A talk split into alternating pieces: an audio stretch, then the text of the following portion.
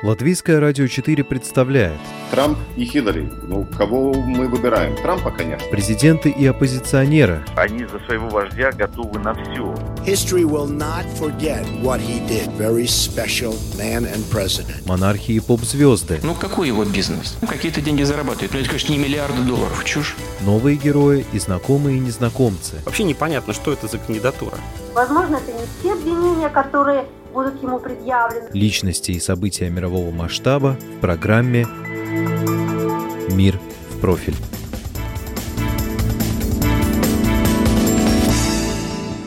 Впервые за пять лет редакционный коллектив сатирического еженедельника «Шарли Эбдо» отступил от жестких требований безопасности и устроил встречу с читателями в Парижском доме радио. Трагедия становится историей, одни раны затянулись, другие продолжают болеть. В специальном выпуске к пятой годовщине теракта близкие вспоминали ушедших.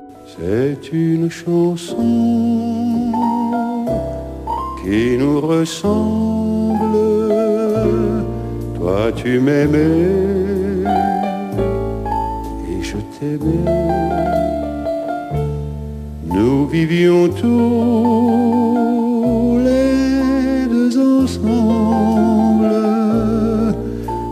Toi qui m'aimais, moi qui. Жизнь после не имеет ни цвета, ни вкуса, напишет вдова Жоржа Валински Марис. Два года назад она издала книгу воспоминаний о своем муже. Я навсегда запомню фразу, которую произнес на месте трагедии 7 января представитель пожарно-спасательной бригады Парижа. «Мадам, я бывал на местах военных действий, но никогда не видел подобной бойни. Эти слова до сих пор звучат в ушах Вероники Кабю. Над рисунками ее мужа смеялась вся Франция с бурного 1968 года. А дети корректора Мустафы Урада, алжирца, сделавшего французский язык своей профессией, верят, что его душа по-прежнему бродит улочками любимого им латинского квартала. Портреты погибших сотрудников редакции смотрят на прохожих со стены дома номер 10 по улице Николя Аппер – Через несколько месяцев после трагедии Шарли переехал в помещение газеты «Либерасьон». Все расходы на соблюдение режима безопасности покрывала все эти годы сама редакция. И только сейчас деньги на охрану Шарли нашлись в бюджете.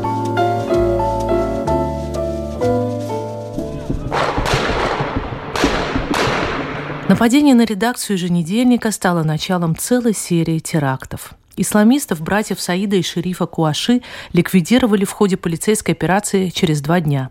Их пособник Амиди Кулибали пытался спасти убийц, захватив заложников в кошерном магазине у Винсентских ворот Парижа. Его тоже обезвредили. Но террорист успел забрать с собой жизни четырех человек. Всего с 7 по 9 января 2015 во Франции погибло 17 человек. «Je suis Charlie», «Я Шарли!» – закричал потрясенный Париж, а потом и весь мир. 11 января в столице Франции состоялся многомиллионный марш в защиту республики. Но уже 14 февраля выстрелы раздались в Копенгагене на семинаре по свободе слова, посвященном парижской трагедии. Мишенью в тот раз был датский карикатурист Ларс Вилкс, который в 2007 году начал марафон карикатур на пророка Мухаммеда, подхваченный Шарли Эбдо. Вилкс не пострадал, но Амар Абдель Хамид Аль-Хюсейн ранил двух полицейских и убил одного из участников семинара, а позже открыл стрельбу в синагоге Копенгагена, где и был уничтожен. А потом был невероятный по масштабам теракт в парижском кабаре Батаклан, Ницца, Брюссель, Рождественский Берлин, Стокгольм, Манчестер, Лондон. И с каждой атакой джихадистов в гуще европейских городов притуплялось наше восприятие и наша боль. Казалось, этому не будет конца – да этому и нет конца. За четыре дня до пятой годовщины Шарли Эбдо под крики «Аллах Акбар» был зарезан человек в пригороде Парижа Вильжуифе, а 5 января предотвращено нападение с ножом во французском Меце. Всего во Франции за эти пять лет в террористических атаках убито 264 человека. Но вот что удивительно. Спецвыпуск Шарли Эбдо, вышедший 7 января 2020 года, посвящен не терроризму, не исламу, не разгрому ИГИЛ. У свободы слова новые враги. На обложке юбилейного издания человечек с высунутым языком, который прихлопнут большим смартфоном с иконками социальных сетей. И надпись «Новые цензуры, новые диктатуры». Вы слушаете программу «Мир в профиль» на волнах Латвийского радио 4. У микрофона ее автор и ведущая Анна Струй. Почему вы больше не публикуете карикатурного пророка Мухаммеда? В день памяти трагедии директор редакции Шарли Эбдо Лоран Сарисо, использующий псевдоним Рис, гостит на радио «Франс». Это не было самоцелью, говорит он. Карикатура определяет актуальность. Ситуация эволюционировала, проблема идентифицирована. Проблемой Рис называет не терроризм, не ислам как таковой, но политику коммунатаризма, разделение общества на общины, в том числе в порядке добровольной самоизоляции. Глава редакции подчеркивает, это не французский путь. Республиканские ценности должны апеллировать к общему, а не играть на различиях. Рис доволен, что президент Эммануэль Макрон в новогодней речи пообещал бороться с разделительными линиями по принципу происхождения, религии или групповых интересов. Чем это обернется конкретно, узнаем в начале февраля, держит интригу Елисейский дворец. Скорее всего, речь пойдет о борьбе с отдельными проявлениями отступлений от общенациональной политики светского государства на муниципальном уровне, в тех городах, где проживает большое число мусульман. И все же в 2020-м все выглядит иначе, продолжает Рис уже в своей передовице спецвыпуска Шарли Эбдо. Мы думали, что только религии хотят навязать нам свои нормы, но мы ошибались. То, с кем Шарли Эбдо начинает борьбу сегодня, это так называемые цензоры одного клика. Новое реакционное общественное мнение, многократно усиленное коммуникационными и информационными технологиями, сформированное страхом и ненавистью к другим, навязывает нам новый мировой порядок, который на самом деле, цитирую, есть старый реакционный мировой порядок, основанный на семье, патриархате и колониализме – Иными словами, новый враг Шарли не мусульманин из французских предместий и даже не повешенный джихадист, против репатриации которого в Европу сейчас активно выступает французская Фемида в большом уголовном процессе а новый буржуа, вооруженный смартфоном, окончательно отказавшийся от идеалов левого толка, маленький Терквемады Твиттера, как их обзывает в своей передовице Рис. Поделиться своими мыслями на эту непростую тему я приглашаю двух людей, совершенно разного, как принято говорить, бэкграунда, но представляющих одно учебное заведение. Доцента юридического факультета Рижского университета имени Страдания Валдиса Воинса и культуролога Дениса Ханова. Можно ли считать угрозу исламского терроризма в Европе сегодня менее актуальной, чем в начале 2015 года? Отвечает Валдис Воинс. Ну, вот эти пять лет все-таки показали, что Европа на тот момент была довольно уязвима в свете нападений. И многое за пять лет, конечно, все сделано в Европе. Я имею в виду главным образом Евросоюз. Новая нормативная база борьбы с терроризмом, новые нормативные акты по борьбе с кибертерроризмом, с э, радикальными мыслями в интернете и прочее. Это как бы во много со временем. Главное, это угроза от распространения радикальных идей в интернете. И в связи с этим тогда, конечно, большая работа проделана в Евросоюзе. Появились даже новые структуры я думаю, что в этом направлении довольно положительные результаты. Валдис Воинс перечисляет меры, предпринятые Евросоюзом с целью борьбы с терроризмом. Это и расширение деяний, попадающих под определение терроризм, и внедрение регистра безопасности авиапассажиров, и регистры различных террористических группировок, укрепление внешних границ, новые директивы, ограничивающие оборот оружия, взрывчатых веществ и сопутствующих средств. Современное общество привыкшее к потоку ненависти и насилия не только в реальном политическом мире, но во многом и в культуре, скажем, развлечения, иными словами, визуальной культуре, естественно, притупило свою возможность сострадать, бояться, быть шокированным и так далее.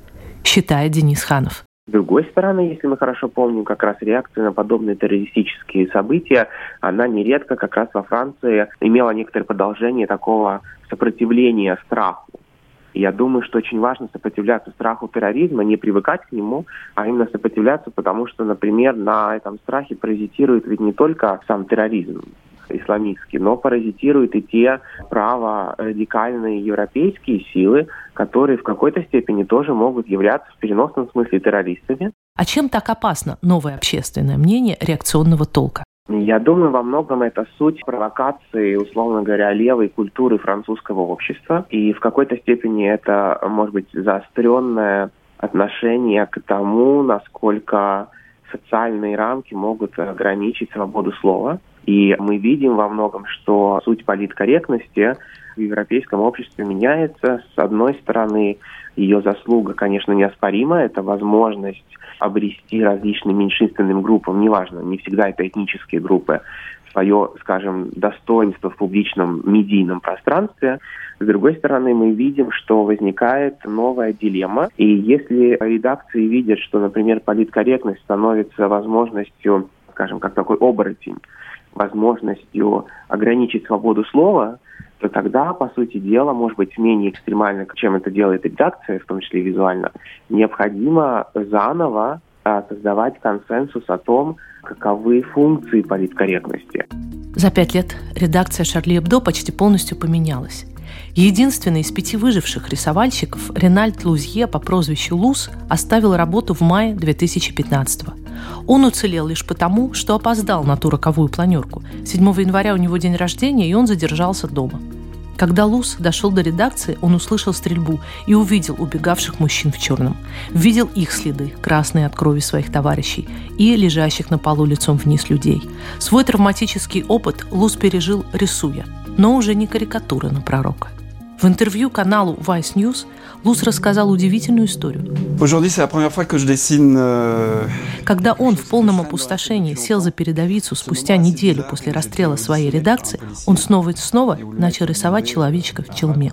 Карикатурист взял старый номер выпуска 2011 года, озаглавленный в шутку «Шариат Эбдо», главным редактором которого зубоскалы назначили самого Мухаммада, который обещал с обложки 100 ударов плетьми каждому, кто не умрет от смеха. Этот выпуск вызвал такой гнев мусульманского мира, что неизвестные мстители подожгли тогда редакцию еженедельника. И только в ноябре 2014 года, за два месяца до настоящей трагедии, полицейская охрана почему-то была снята с помещения Шарли Эбдо, чем и воспользовались братья Куаши. Но давайте вернемся к воспоминаниям художника Луза. Triste. Maintenant, il va falloir sortir l'émotion, il va falloir dessiner pour euh, décrire ce monde bizarre. И когда у меня не было идей насчет следующей обложки, и я думал, о чем же мы должны говорить теперь, я начал снова рисовать этого человека. И представьте себе, я обратился к нему. Я сказал, «Старина, это я нарисовал тебя в 2011-м, и это стоило нам больших неприятностей. И мы как будто стали разговаривать. Это было как взаимное прощение. Я, как твой автор, я действительно сожалею, что втравил тебя в это дело. А он, он как персонаж, он простил меня. Он сказал, не беда, ты жив, ты еще будешь рисовать. Такая вот история. Люди могут думать, что хотят, но вот такая история. На этой обложке плачущий бородач держит табличку с надписью «Je suis Charlie» под лозунгом «Все прощено». И действительно, это была последняя карикатура на пророка Мухаммеда. Альбом Луза, в котором он переработал свои страхи и свои слезы, получил название «Катарсис». Так может ли пророк Мухаммед, а точнее его последователи и карикатуристы Шарли Эбдо простить друг друга? Отвечает культуролог Денис Ханов. Я думаю, что рисовать карикатуры на пророков или на существа, которые обозначают божественную силу для разных религий, это вопрос нахождения этого рисунка в конкретном культурном пространстве. Европейцы, начиная, по сути дела, с реформации, уже давно отказались от сакральности церковных структур. Лютеровские памфлеты против папы, они были ничем другим, как первыми такими приступами, скажем, пропаганды. И потом антипропаганды, и fake news и так далее, и так далее. То есть все, о чем мы говорим сейчас, все уже было лет и тут вот, собственно говоря, опять открытый вопрос и почти что отсутствующий ответ, а что делать с этим одновремением не одновременных культур. Извините за, может быть, очень корявую версию. То есть, иными словами, что скорости этого общества очень различны. Я хочу сказать, что, по сути дела, европейское общество сейчас целиком, скажем, приближается к вопросу того, как сосуществовать и в то же время сохранить либеральную демократию. И я думаю, что как раз Франция, как общество, основанное на идеях просвещения, должна будет искать новые формы того, как объяснить, почему и для, допустим, мусульманского населения Европы важна либеральная демократия. Да очень просто, потому что эта демократия позволяет этим людям быть признанными в публичном пространстве и, конечно же, без чудовищных террористических актов, э, иметь право на то, чтобы не видеть образы, которые их могут оскорблять. Это вечный вопрос без ответа, и я думаю, что латвийское общество, которое так боится другого, и своего внутреннего, и внешнего, пока еще очень далеко от этих идей. Вы слушали программу «Мир в профиль». Ее подготовила и провела журналист Латвийского радио 4 Анна Строй, оператор компьютерного монтажа Ингрида Педела.